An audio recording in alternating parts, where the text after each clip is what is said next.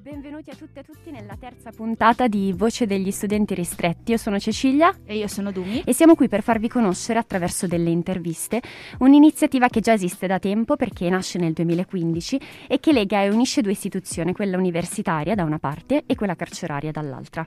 L'Università degli Studi di Milano è impegnata infatti a garantire alle persone che si trovano in uno stato ristretto il diritto allo studio universitario. Le persone ospiti delle istituzioni carcerarie regionali che desiderano aderire a questa iniziativa hanno così la possibilità di iscriversi a uno dei corsi accessibili con delle condizioni agevolate dal punto di vista economico. In questo percorso inoltre lo studente ristretto non è solo perché viene affiancato da dei tutor, cioè degli studenti volontari dell'Ateneo che decidono di aiutarlo in questo viaggio. Oggi abbiamo il piacere di essere qui in radio proprio con uno studente ristretto, Salvatore. Ciao Salvatore. Ciao, ciao a tutti.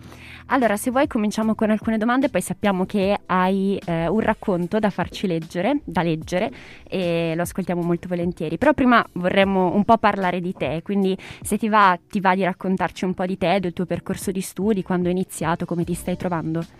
D'accordo, va bene. Allora, io ho iniziato a studiare parecchio ta- tempo fa, eh, poi ho dovuto interrompere gli studi universitari perché sono stato arrestato nel 2015 e nel 2018, anzi 19, mm, perché nel 2018 sono stato trasferito dall'istituto di pena di Pavia a quello di Bollate. E nel 2019 eh, mi, mi, sono reiscritto all'università, qui alla statale, eh, grazie al progetto carcere eh, statale, questa mh, mm, convenzione che c'è in essere fra la statale di Milano e il carcere di Bollate, nel corso di laurea in giurisprudenza, il corso di laurea magistrale. Ora io avevo sostenuto parecchi esami e, prima di essere arrestato, poi tra l'altro sono già laureato in economia il eh, piano di studi in, in, economia e in giurisprudenza hanno parecchi esami comuni, quindi molti crediti stati, e materie mi sono state riconosciute e, e vabbè, ho iniziato a studiare. Ho iniziato a studiare non vi nascondo che all'inizio è stato un po' pesante perché io ho 50 anni adesso, qualche anno fa ne avevo un po' di meno e ricominciare gli studi a una certa età, poi lavoravo nel frattempo, suonavo perché io sono per una band del carcere, quindi avevo parecchi impegni e, e conciliare tutto non è stato facile, però comunque ci sono riuscito, ho dato degli esami. Nel frattempo ho anche avuto la possibilità di eh, diciamo così, accedere a un beneficio che si chiama articolo 21, è una norma che eh, consente alle persone detenute di poter uscire dal carcere o per motivi di lavoro, nel mio caso per motivi di studio, e quindi ho iniziato a frequentare anche gli ambienti universitari, uh-huh. a seguire le lezioni in presenza.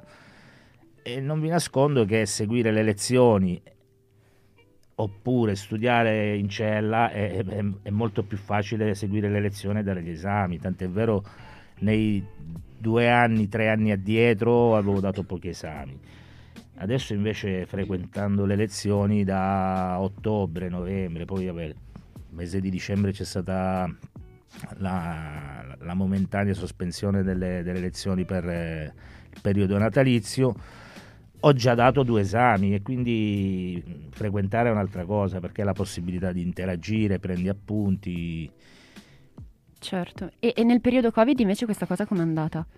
Allora, il periodo Covid è stato, penso, un dramma per tutti. Sicuramente per noi in carcere, eh, fra virgolette, siamo abituati a stare chiusi è, è stato più facile. Ora mi rendo conto che invece che persone come voi, ragazzi soprattutto, bambini, eh, ritrovarsi dall'oggi al domani chiusi con un lockdown senza poter uscire di casa, io penso ai bambini che hanno necessità di muoversi, è veramente un dramma, cioè una cosa pesante da, da sopportare. Però per quello che riguarda me, io il Covid lo, lo il periodo Covid, quello dei lockdown di qualche anno fa, l'ho vissuto con, con, serenità. Ho fatto i vaccini, andavo, avevo la possibilità di andare al lavoro, andavo al lavoro e frequentavamo la sala musica eh, vabbè, con, la, con, le mascherine, non tutti insieme, per esempio provavamo io e il batterista perché c'era un, un numero limitato di persone che potevano accedere contemporaneamente alla sala musica. Quindi, visto che io sono il basso, eh, dovevo un attimino sincronizzarmi con il batterista, provavamo noi due, poi magari provavano gli altri ragazzi, poi avevo più tempo per stare in cella e studiare, quindi io l'ho superato tranquillamente. Mm-hmm. Um, ogni studente ristretto è affiancato ovviamente da un tutor, uh, come abbiamo detto anche prima, e volevamo sapere come ti trovi con il tuo tutor e soprattutto pensi che il tutoraggio sia utile? Caspita, questa è una bella domanda. Allora, io la mia tutor eh, non l'ho vista tante volte, ma perché non ho, avuto, non ho avuto questa grossa necessità di interfacciarmi con lei. Lei è venuta in carcere per portarmi dei libri, per darmi qualche consiglio eh, su come affrontare gli esami, però eh, conoscendo anche le altre tutor o gli altri tutor che frequentano l'istituto, eh, io ho fatto una grossa riflessione su questo. E, e, certo che è importante che persone, ragazze come voi, ragazzi, maggior, dico ragazze perché la maggior parte siete Sono ragazze, ragazze sì. eh, che venite in carcere a um, dare questo, chiamiamolo servizio mm-hmm. di mhm. supporto a chi è ristretto, è importantissimo sia dal punto di vista didattico perché ripeto, non tutti hanno magari come si pensa una preparazione alle spalle tale da poter affrontare un percorso universitario con, eh, con disinvoltura. Quindi l'aiuto didattico che potete dare è sicuramente eh, importantissimo, ma indirettamente voi, eh, questo non lo sapete ma ve lo dico io, insegnate a un detenuto delle cose più importanti, cioè il fatto che una ragazza da Sondrio, da Como, da Milano, cioè venga eh, due o tre volte a settimana in carcere e, e, rimanere in carcere anche perché non è ristretto, è comunque una, una, un, una, storia pesante perché è soggetta a perquisizioni all'ingresso, non puoi entrare col cellulare, certo. eh, sei costretta magari a stare quattro ore eh, con una bottiglietta d'acqua. Cioè, e quindi indirettamente una persona ristretta di riflesso vede quello che significa il sacrificio, la responsabilità, ehm, l'aiutare il prossimo. E questi sono insegnamenti che un detenuto magari non manifesta, però coglie e che poi servono, almeno nel mio caso, mi sono servite per capire quali sono i valori importanti della vita, perché parliamoci chiaro, cioè chi è detenuto è in carcere perché o ha scelto di fare una vita criminale, quindi ha impostato la propria scala di valori su valori sbagliati ed è finito in carcere, oppure chi magari ha commesso solo un errore nella vita, però lo ha commesso perché ha delle fragilità, ha, ha delle, delle, delle, emozioni che deve sapere eh, gestire in un certo modo e magari non è riuscito e ha compiuto un delitto anche pesante. Ci sono casi gravissimi di, di delitti pesanti che le, le, cronache ne parlano tutti i giorni e purtroppo eh, queste cose qua vanno affrontate. E chi è in carcere se ha la possibilità di rivedere quello che, che prova, quello che è, quello che ha fatto con l'aiuto vostro è, è, importante, cioè il fatto che una ragazza, ripeto, una ragazza di 20 anni, 22 anni, 24 anni, adesso non, non so neanche le, le, la, la, vostra età. Cioè, Più o meno l'età è quella. Siete esatto. più piccoline delle mie nipoti, voglio dire, cioè, eh, indirettamente insegnate questo a un detenuto, c'è la responsabilità, il sacrificio. Eh, cioè io molte volte me lo sono detto, caspita, la mia tutor Elena, si chiama Elena, la saluto, ciao Elena. Eh, cavolo, ma chi glielo fa fare a venire fin qua per aiutare me? E invece no, poi riflettendoci bene, cioè è una cosa importante, è una cosa bella, cioè il poter dare anche una mano agli altri, eh, rispolverare que- questo aspetto positivo del- dell'essere umano è-, è, una cosa bella. E quindi grazie, grazie per quello che fate, grazie perché potete veramente contribuire, anzi no potete, voi contribuite a um, fare in modo che una persona possa redimersi e quindi ravvedersi, capire quello che lo ha portato a sbagliare. A parte che stai dicendo una cosa bellissima, io, tutor, io sì. e Dumi siamo appena diventate sì, esatto. tutor di questo progetto e credo che sia proprio questo un po' lo scopo che ci si prefigge quando si decide di aderire ad un'iniziativa del genere, almeno è stato un po' Io mio. sono anche andata oltre, mi sto facendo dare ripetizioni di statistica. Ecco, poi ci si aiuta anche a vicenda. Perché e... io do ripetizioni di inglese e quindi in cambio mi faccio dare ripetizioni di statistica, che è questo esame difficilissimo che molti non si laureano per questo nel mio, nel mio, okay. nella mia università. E quindi ho visto che c'era un ragazzo che faceva l'università di statistica e ho detto, senti, ma se io venissi una volta a settimana non è che mi dai ripetizioni così. Te le do io lezioni di statistica. Io ho fatto de- statistica descrittiva, adesso non mi ricordo, nel sì, 1900. Sì, sto facendo solo da statistica okay, descrittiva. Ma ci possiamo anche vedere, sono una volta a settimana a opera in realtà. Ecco, vedi. No, ma io sono a bollate, vabbè, scherzo. E poi vengo qua, casomai se abbiamo possibilità di incontrarci qua, se vuoi posso per quello mm-hmm. che mi ricordo, perché ti ripeto, ho dato statistica, forse te non eri neanche nata, quindi... Sì, è probabile. In che anno hai dato statistica? Eh, non mi ricordo, prima del 2000 credo, nel 2000. Sì, o ero appena nato o non ero nato per niente. quando, quando, facevo economia aziendale. Mm-hmm. Vabbè, è uno scambio reciproco, uno quindi. Scambio, esatto. In tutti i sensi poi. Esatto. E pensi che ci sia qualcosa che si può migliorare del progetto? Cioè tu hai parlato giustamente anche dei valori che i tutor portano in carcere, che è una cosa credo bellissima, eh, ma a livello funzionale trovi che ci siano delle cose che si possono migliorare?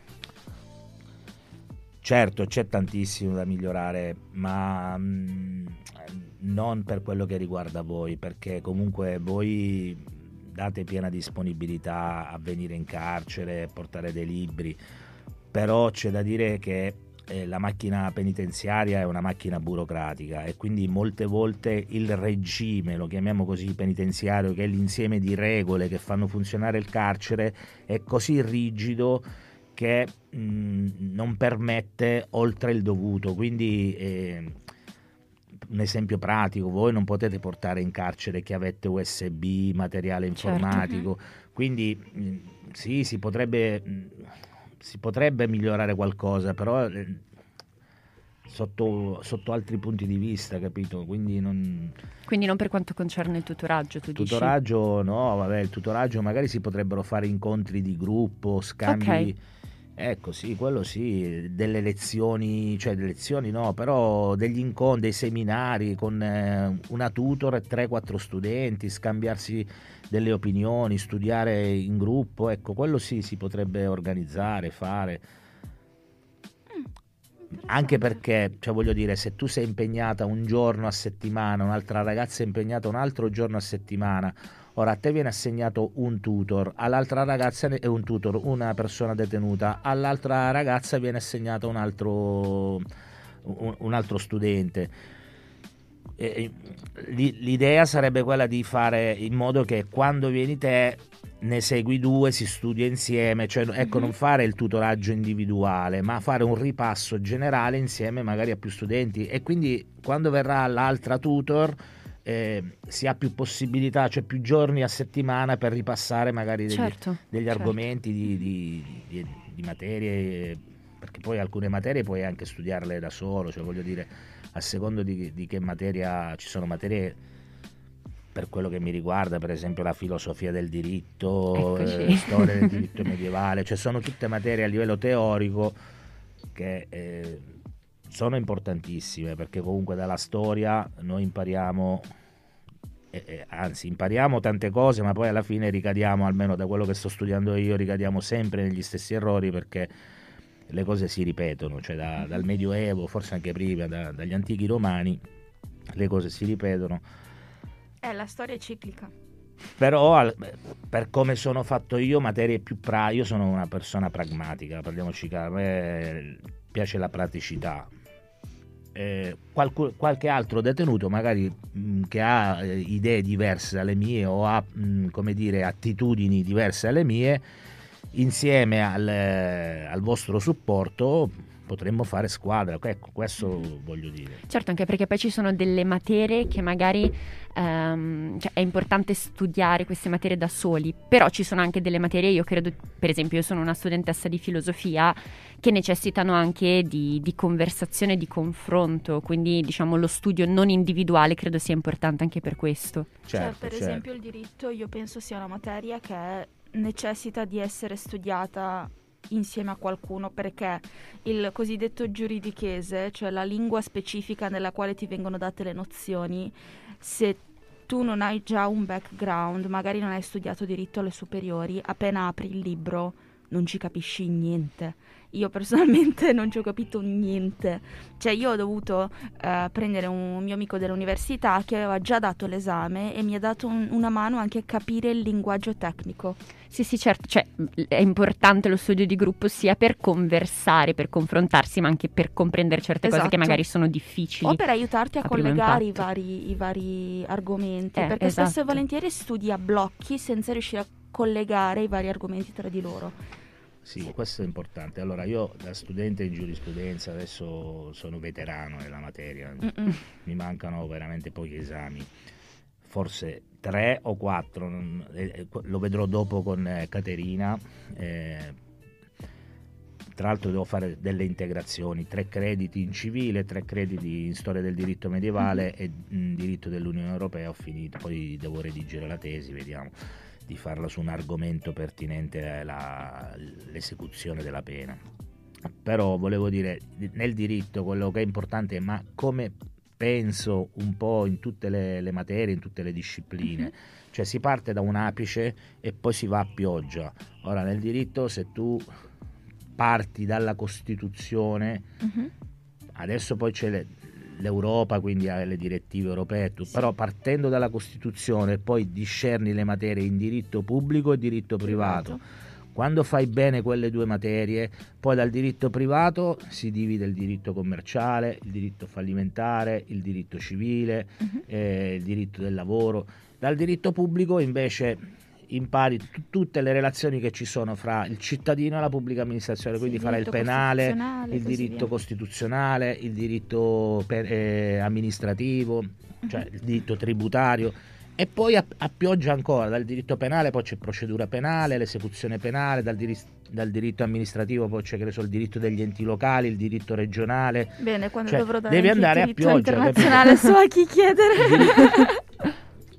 Eh, funziona così, poi ci sono alcune cose generali, cioè quando alcune introduzioni generali, quando fai diritto costituzionale o diritto privato, diritto pubblico, alcune nozioni, la norma, eh, quelle lì sono sempre ripetute perché esatto, è normale esatto. che devi partire da quello, cos'è la norma, cos'è la sanzione, eh, quali sono i presupposti, cioè queste cose sono importanti, però date per scontato quelle, che una volta prese quelle, poi incominci ad entrare nello specifico. Certo.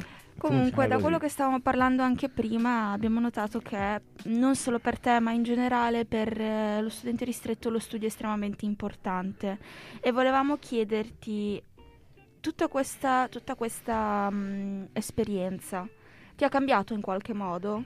Ti ha dato un modo di riflessione o così via? Come no, certo, certo. Allora, eh, vabbè, io devo essere sincero, non mi nascondo dietro nessun ago perché sarebbe inutile.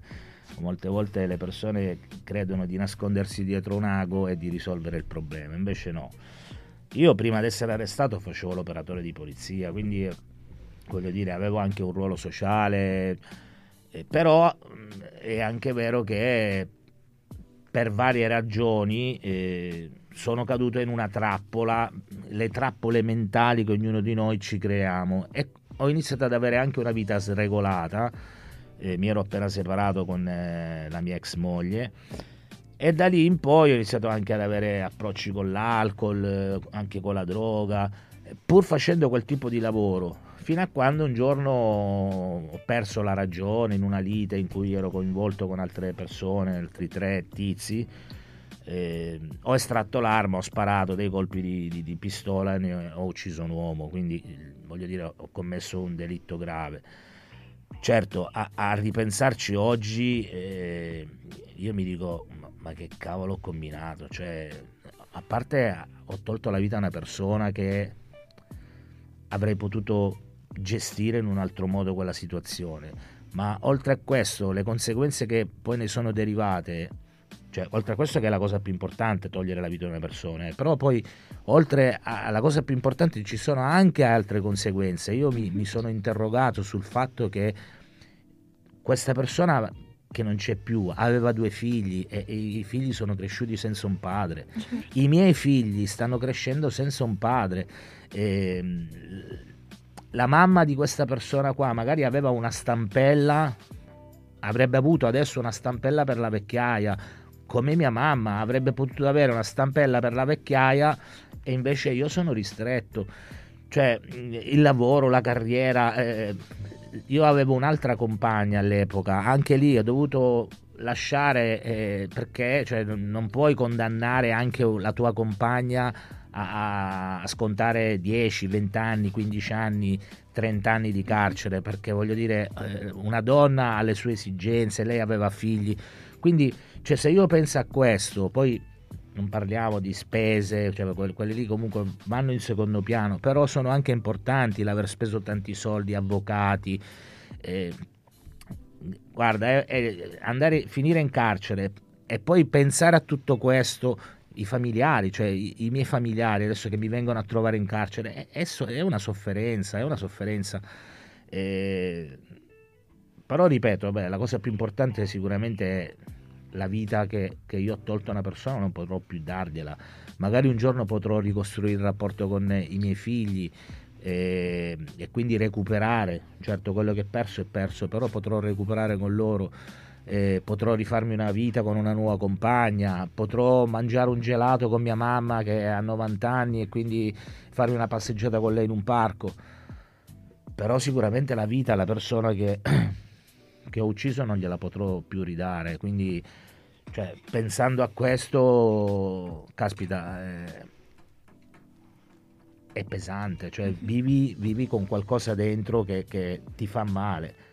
Nello stesso tempo non puoi neanche lasciarti andare, cioè devi fare qualcosa, dici ok, eh, vabbè, eh, non è che adesso mi lascio andare, devi ho riscattarti, ho esatto, sbagliato, cioè io infatti di... sto cercando di, di, fare qualcosa, di rendermi utile, di in qualche modo ripagare la società, perché comunque uccidere una persona non è solo fare del male a, a, a chi hai tolto la vita, ma è, è, anche fare del male alla società, cioè, mm. Quindi cercherò in qualche modo di ripagare la società per come potrò io per esempio in carcere ho sviluppato una passione, ve l'ho detto prima, cioè a parte gli studi, ho sviluppato la passione della musica, ho imparato a suonare il basso elettrico, suono parecchie canzoni, facciamo noi dei concerti fuori con la band, siamo andati più volte in birrerie, piazze. Al 28 maggio suoneremo a Piazza Gramsci qui a Milano. Ci andiamo noi. Notate tutti. Magari un giorno, chi lo sa, faremo anche un concerto qui in statale perché potrebbe... Sarebbe non molto bello. L'ora potrebbe anche succedere, cioè basta organizzarlo. E, e, vedi il fatto che io quando suono vedo che chi è dall'altra parte, il pubblico si diverte, balla, eh, io sono contento. Poi mm-hmm. certo per adesso posso fare solo questo, un domani magari potrò fare altro. Sto cercando di organizzare qualcosa per dare la possibilità alle persone detenute di lavorare al di fuori dal carcere. Mm-hmm. È un progetto che ho in mente, ne devo parlare col direttore del carcere. Eh, io pensavo per esempio alle donne detenute, no? Le donne detenute eh, a Bollate hanno ben poco, cioè non c'è tan- tanto spazio per loro. Ora eh, mi chiedevo, ma perché non creare una pasticceria in carcere dove le donne imparano a fare i dolci e poi magari un domani possono spendere questo, quest'arte sul mondo del lavoro fuori, sì, cioè esatto. senza ritornare a fare reati, perché molte donne sono in carcere per reati di furto, di scippo, cioè borseggio. Se magari una donna eh, impara veramente un mestiere mm-hmm. E può dare uno scalino eh, in più. Ok, con una revisione, io dico sempre la nostra anima quando nasciamo è limpida, poi piano piano i pensieri la sporcano, la fanno mm-hmm. diventare nera. Se in qualche modo con il vostro aiuto, l'aiuto degli educatori, l'aiuto reciproco fra detenuti. Ognuno deve fare il suo, l'istruzione, perché l'istruzione, a prescindere da quella universitaria, ma l'istruzione in generale, cioè perché tante persone in carcere non hanno neanche la, la, la quinta elementare, cioè quindi l'istruzione è importante. Uno riesce a pulire l'anima, a farla diventare, non dico bianca, ma almeno un bianco sporco, già è, è un passo in avanti. Cioè, è, è, bello questa cosa perché vuol dire che l'istruzione, ma anche tutte le attività che vengono proposte, um, sono funzionali a due cose principalmente, no? come hai detto tu poi, cioè sia alla riabilitazione, alla rieducazione, alla pulizia dell'anima, come hai appena detto, ma anche all'insegnare un mestiere, a guardare anche al futuro, al mhm. dopo. Certo, perché allora parliamoci chiaro, uno può in carcere ravvedersi e, e fare un bel percorso eh, di pulizia dell'anima, diciamo mm-hmm. così. Ma se poi a 50 anni, a 60 anni esci dal carcere e non hai un lavoro e hai la famiglia da mantenere, hai ancora magari il mutuo da pagare, parliamoci chiaro, se uno prima faceva le rapine, ritorna a fare le rapine perché quello sa fare e, e quando ti trovi in difficoltà economica eh, purtroppo questo è, un, un, discorso veramente che l'istituzione carcere, ma non la singola istituzione carcere, cioè proprio dal, da, dall'alto, dal, dal, ministero dovrebbe arrivare un, un, input del genere, cioè creare delle strutture di formazione, lavoro, perché poi io adesso sto vedendo in cerca lavoro, ci sono vari lavori, cercasi saldatore specializzato, cercasi elettricista, cercasi pasticcera, gelateria, cerca gelataia. Quindi bene o male le figure professionali da inserire nel mondo del lavoro ci sono, cioè ci sarebbero, eh, ma il problema è che non c'è la giusta formazione. Sì, in carcere c'è la possibilità di farla, però concretamente poi magari non si fa. Cioè, certo. in teoria ci sarebbe, in pratica non proprio. Certo. Eh, vabbè, venite voi a fare tutoraggio. Io mi sono iscritto all'università. C'è una struttura in carcere, la B4, è una cooperativa dove eh, dà la possibilità ad alcuni detenuti di lavorare, mm-hmm. ma è fine al carcere, cioè tu sì, lavori sì, all'interno sì, del carcere, ma quando poi ti stacchi dalla before, esci dal carcere, certo. cosa fai? Ma infatti il problema è, credo sia proprio questo in Italia, ma come in tantissime altre nazioni, cioè il fatto che nel momento in cui poi un, un ex detenuto, una persona che è stata in carcere per tanti anni, esce, magari è totalmente riabilitata, ma magari si trova anche all'interno di condizioni dove agisce innanzitutto lo stigma e poi magari non ha imparato eh, e non ha acquisito delle competenze che, e questo non gli permette effettivamente di lavorare, di trovare un lavoro e quindi di perseguire una vita corretta, giusto, secondo giustizia. Cioè il sistema sociale dove si trovava nel momento in cui ha compiuto il reato non è cambiato. E cioè, questo è il problema. Può essere cambiato lui, ma lo schema la rete dove si trovava prima non è cambiato e non gli vengono date possibilità per cambiarlo in alcun modo e quindi io ho seguito un incontro molto interessante sul carcere lavoro sì. e dove c'era un, una persona ristretta che ha raccontato quanto sia importante lavorare fuori dal carcere e diceva proprio questo, diceva che una volta che esci se non hai già un, almeno una piccola base che sarebbe un lavoro è molto più facile ritornare a fare quello che facevi prima perché la rete dove ti trovavi prima quando hai, fatto la, quando hai commesso il reato è sempre la stessa, non è cambiata. Sì, è, è giusto. Allora, io penso una cosa. Le persone, come dicevo prima, no? ci sono due tipologie di detenuti. Chi come me ha compiuto solo un, un delitto grave mm-hmm. e si trova in carcere a scontare tanti anni di carcere, come me ce n'è tanti altri, cioè molti casi di cronaca, senza fare nomi, sappiamo tutti, hanno commesso un delitto e hanno magari poi la possibilità, come me, di ravvedersi, di capire laddove eh, c'è qualcosa da migliorare in se stessi. Molti invece hanno proprio scelto di fare una vita criminale e hanno fatto parecchi reati per tutta la vita, poi sono stati mhm. arrestati. Ora, queste persone, a mio avviso, sono cresciute magari in un ambiente dove avevano una visione del proprio io, del proprio sé, tale da, um, da porre in essere solo quegli, quegli atteggiamenti criminosi. In carcere qualcuno, non tutti, perché non tutti sono pronti. Quando uno è pronto, eh, essere pronto è importante perché uno lo deve volere, eh, volere, il cambiamento se non è voluto non può essere imposto da nessuno.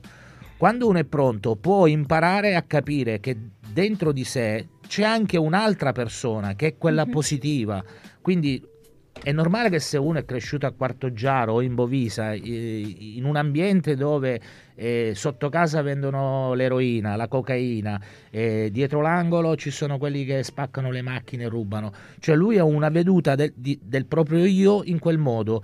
E allora pensa di imporsi nella società facendo quello. Se invece impara a capire diversamente che può essere anche una persona positiva e abbandona quella negativa, questo è il cambiamento, questo, questo è proprio è il cambiamento, cioè far capire a una persona detenuta che, che lui non è solo quello, cioè lui è diventato quello perché gli è stato offerto quello, ma la vita ti può offrire anche altre possibilità. Però poi come dicevi te, se quando finisci di scontare una pena non hai nient'altro, uh-huh.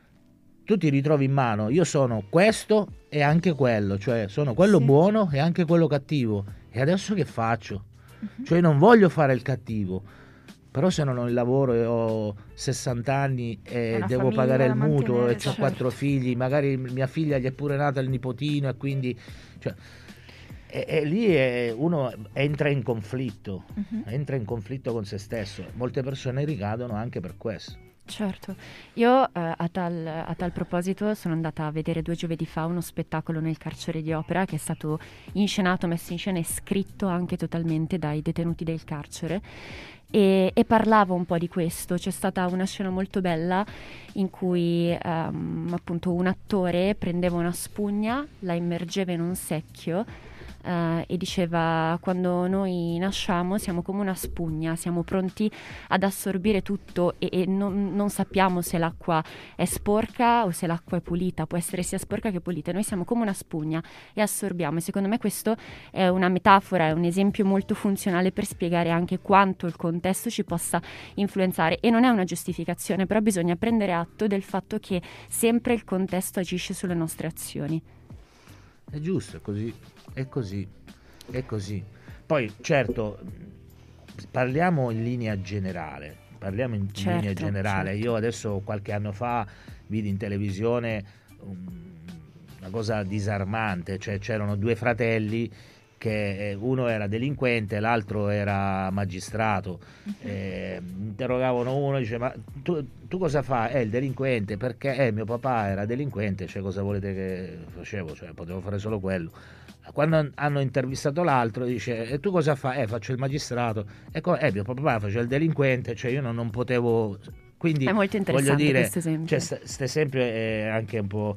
Eh, però perché ognuno di noi siamo fatti in modo diverso, tutti noi mhm. proviamo emozioni, sentimenti, la paura, la rabbia, l'invidia, cioè, poi ognuno di noi però deve imparare a gestire queste emozioni, queste, la, abbiamo molte lacune, molti vuoti, dobbiamo imparare a colmare questi vuoti l'ambiente in cui vivi sicuramente influenza tanto questo. Certo, ed è molto bello l'esempio che hai portato perché può influenzare in un modo o nell'altro, no? Cioè c'è chi finisce um, ad andare contro la legge, ma c'è chi anche di fronte a un padre del genere poi finisce per diventare magistrato. Sì, chi prende l'esempio e chi lo prende come esempio per fare Per non farlo, per esatto. fare altro. Molto, molto interessante da leggerci.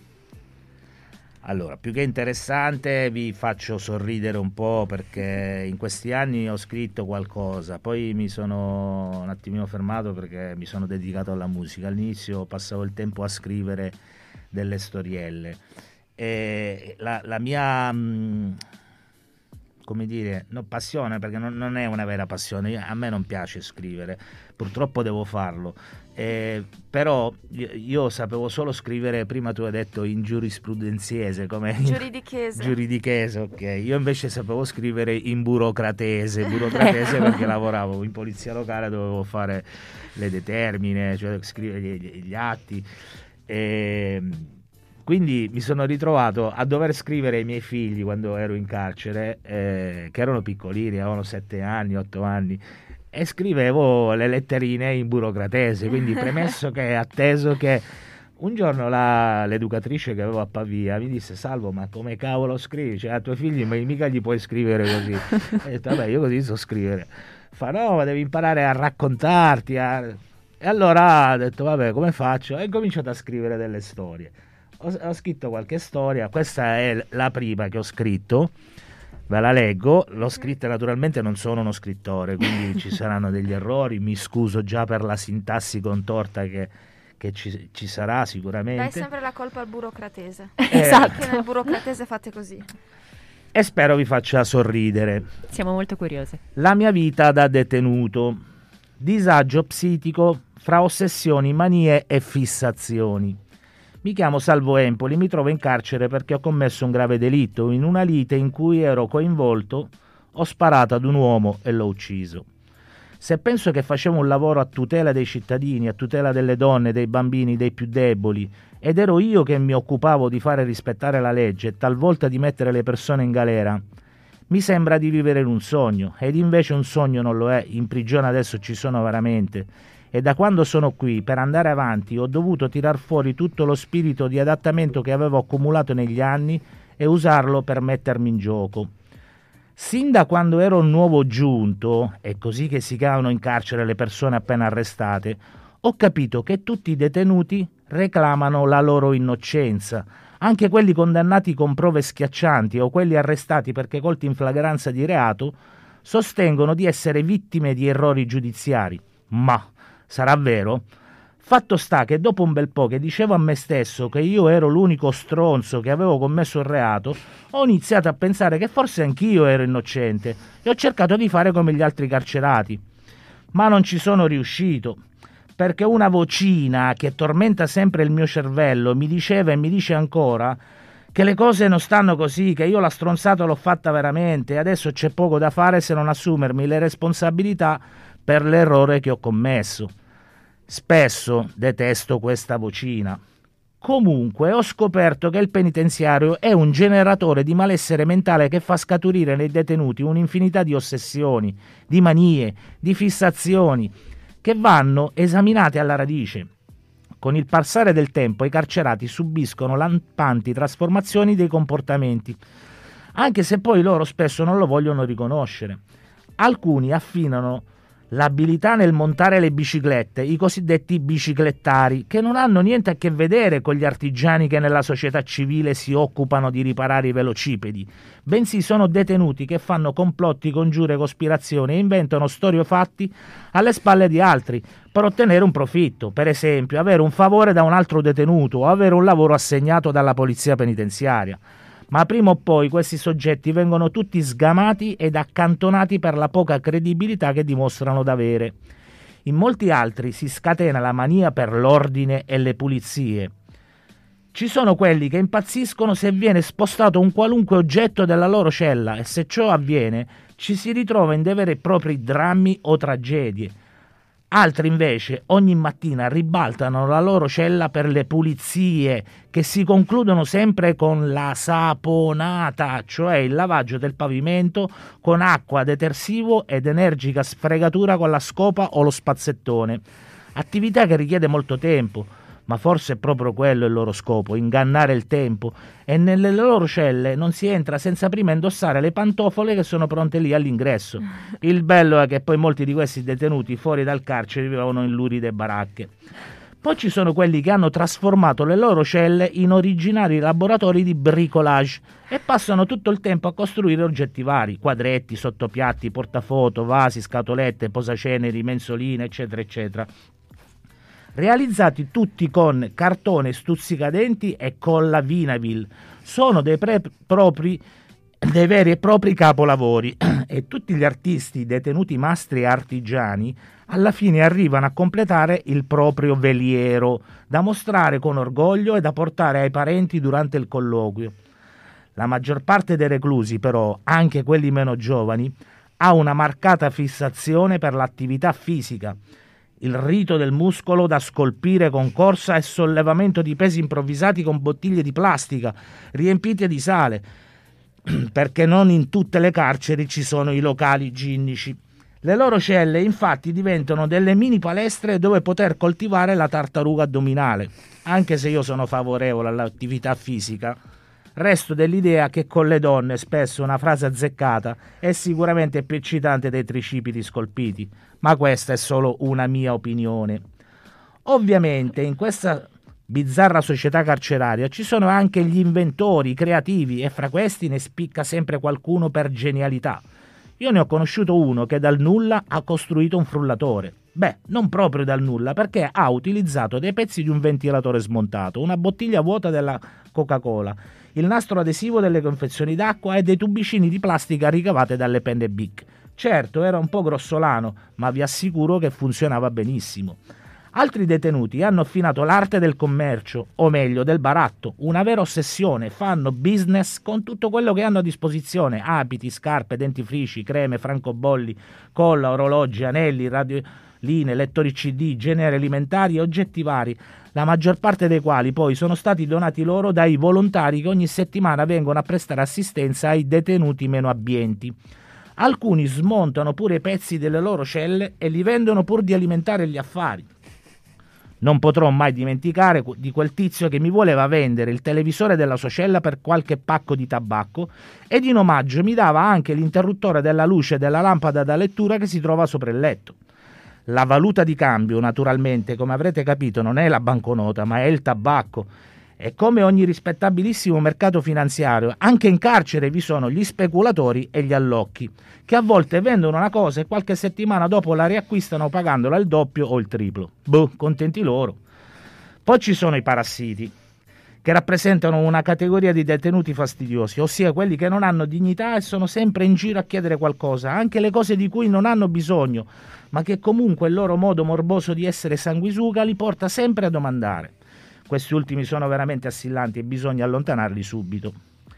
In altre persone, soprattutto gli anziani di galera, scatta la chiacchiera logorroica. Minchia, parlano ininterrottamente dalla mattina alla sera sempre di reati, di giudici, di avvocati e sono anche un martellamento di palle sulle regole da rispettare in galera, regole non scritte, che ha inventato il consiglio occulto dei carcerati arcani e poi tramandate da detenuto a detenuto.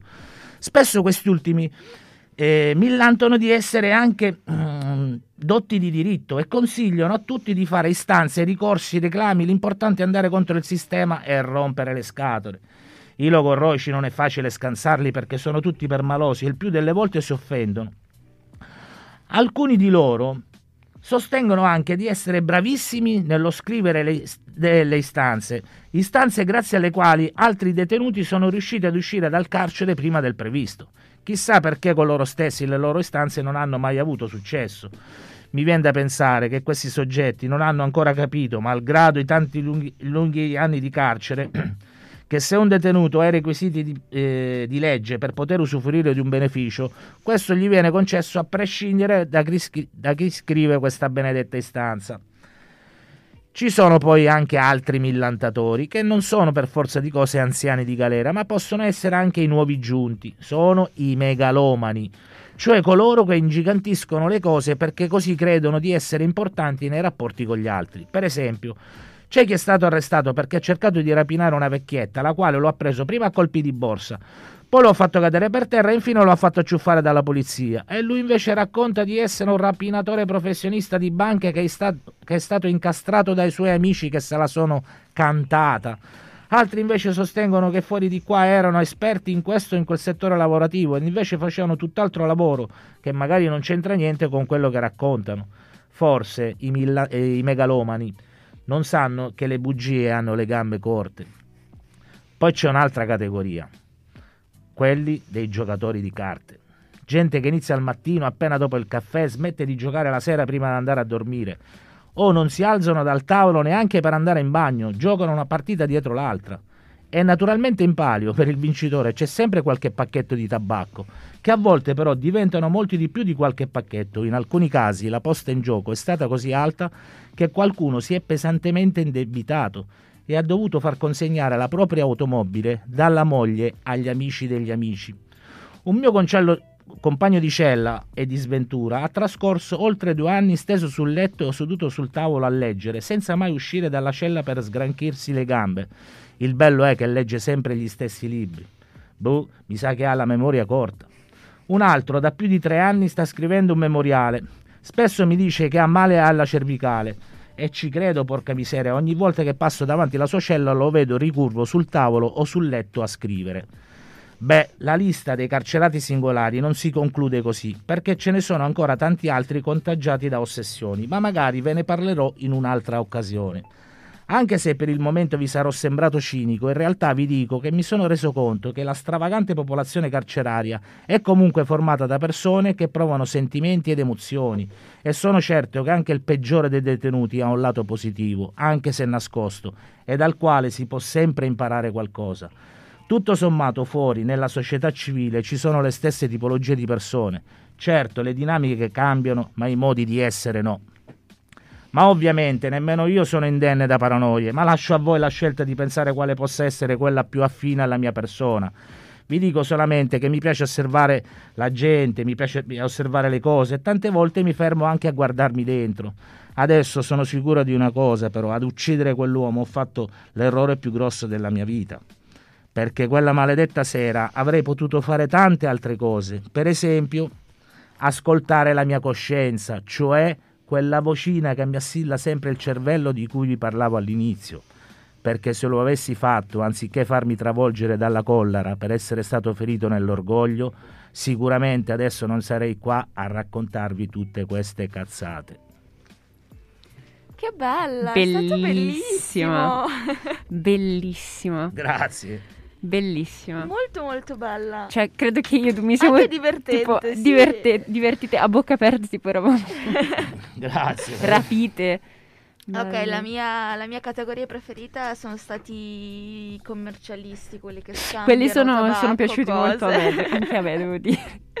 Ti ringraziamo tantissimo per essere venuto qui a parlare un po' della tua esperienza e leggerti una delle tue storie, è stato molto molto bello. Sì, grazie per questa preziosissima testimonianza. Allora, davvero. grazie a voi, grazie agli as- ascoltatori. Magari un giorno leggerò un'altra storia. Molto volentieri. O chiederò a un mio amico di, di leggere, di leggerla lui, o se me la dà, beh, vi leggo qualche storia scritta da qualche mio compagno di sventura che po' più profonda della mia, perché la mia, come avete visto, ho preferito scriverla in chiave ironica, ne ho scritte altre, eh, sempre in chiave ironica perché l'idea che chiede dall'altra parte poi si può annoiare eh, non mi va. E- però c'è un mio compagno di sventura, se così possiamo definirci, che ha scritto delle cose profonde anche lui, eh, in maniera diversa dalla mia, ma molto, molto profonde. Allora magari un giorno Sì, riusciremo esatto. a contattarlo e vi porteremo anche questa altra esperienza. Allora direi che noi vi possiamo salutare. Sì, eh, ci vediamo con la seconda parte tra mm, pochissimo direi. Ciao. Ciao, ciao a